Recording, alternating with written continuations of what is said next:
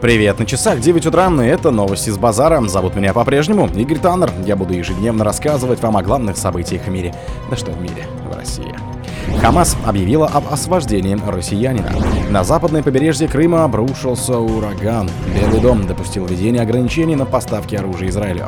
Премьер Финляндии заявил о готовности закрыть все КПП на границе с Россией. У берегов Йемена захватили связанный с Израилем танкер, пишут СМИ.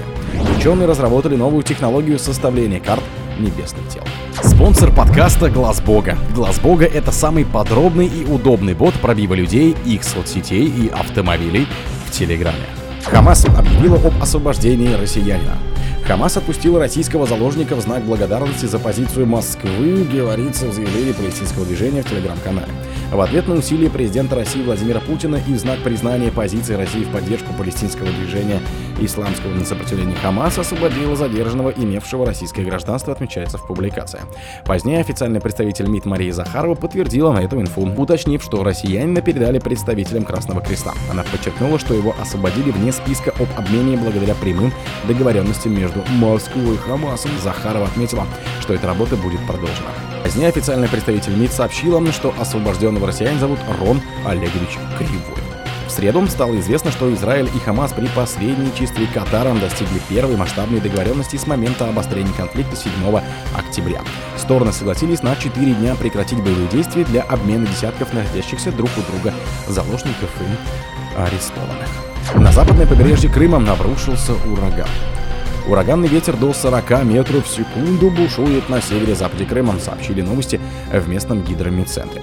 Скорость ветра в Севастополе 26, Херсонес 25, Евпатории 25 и Черноморская ураган 40 метров в секунду, уточнили специалисты. В свою очередь, глава администрации Евпатории Елена Демидова сообщила, что из-за непогоды подтопило домовладение на побережье. Спасатели эвакуируют порядка 20 семей. Несколько санаториев и пансионатов уже выразили готовность принять их. Кроме того, на подъездах к городу частично затопило междугороднюю трассу из Симферополя. По словам Демидовой, дорогу пришлось перекрыть. В Крымском центре управления регионом уточнили, что пик шторма придется на период с 9 вечера до полуночи. Как сообщил глава республики Сергей Аксенов, из-за ухудшения погоды начал работать оперативный штаб.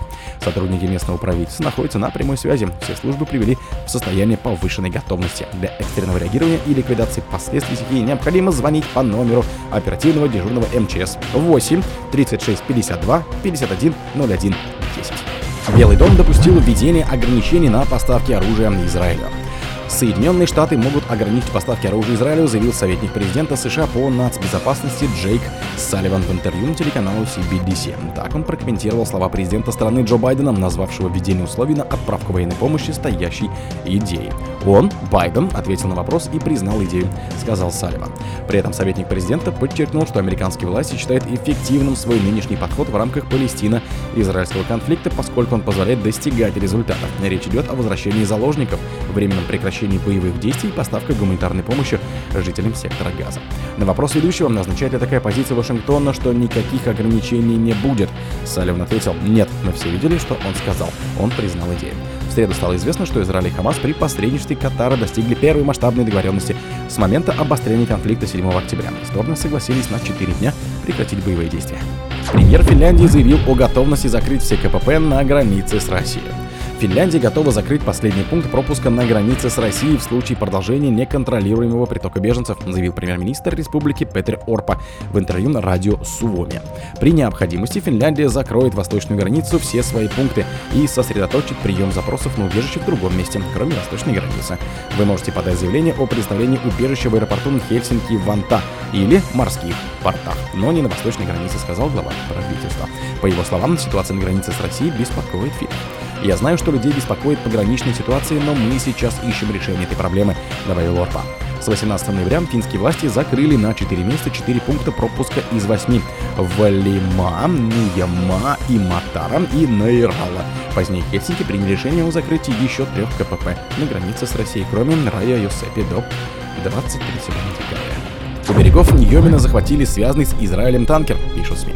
Связанный с Израилем нефтяной танкер Централ Парк захватили у побережья Йомина, передает агентство Associated Press со ссылки на частную информационно-аналитическую фирму Ambrey. Частная информационная аналитическая фирма заявляет, что нефтяной танкер, связанный с Израилем, был захвачен у побережья Адена Йомен неизвестными силами, говорится в публикации. Уточняется, что корабль принадлежит фирме Zodiac Maritime. По данным Амбре, который переводит агентство военно-морские силы США, судя по всему, в курсе ситуации попросили суда держаться в стороне от этой зоны. Позже неназванный чиновник американского оборонного ведомства заявил, что, по всей видимости, несколько неизвестных вооруженных лиц захватили танкер. Он добавил, что силы США и коалиции находятся поблизости и внимательно следят за обстановочкой. Ученые разработали новую технологию составления карт небесных тел. Московский госуниверситет геодезии и картографии, он же МИИ ГАИК, разработал технологию изучения и картографирования небесных тел лунный топограф. Он впервые представил его на конгрессе молодых ученых, сообщили в пресс-службе университета.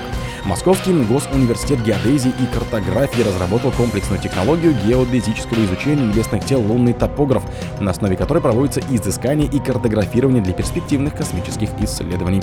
Проекты будут представлены на стенде университета на третьем конгрессе молодых ученых, который пройдет в парке науки и искусства Сириус, говорится в сообщении. Как отмечает научный руководитель комплексной лаборатории исследования внеземных территорий МИИ ГАИК Лина Надеждина, технология позволит создавать продукты различных уровней обработки небесных тел, от цветных изображений до сложных метрических 3D-моделей и карт. О других событиях, но в это же время не пропустите. У микрофона был Игорь. Пока.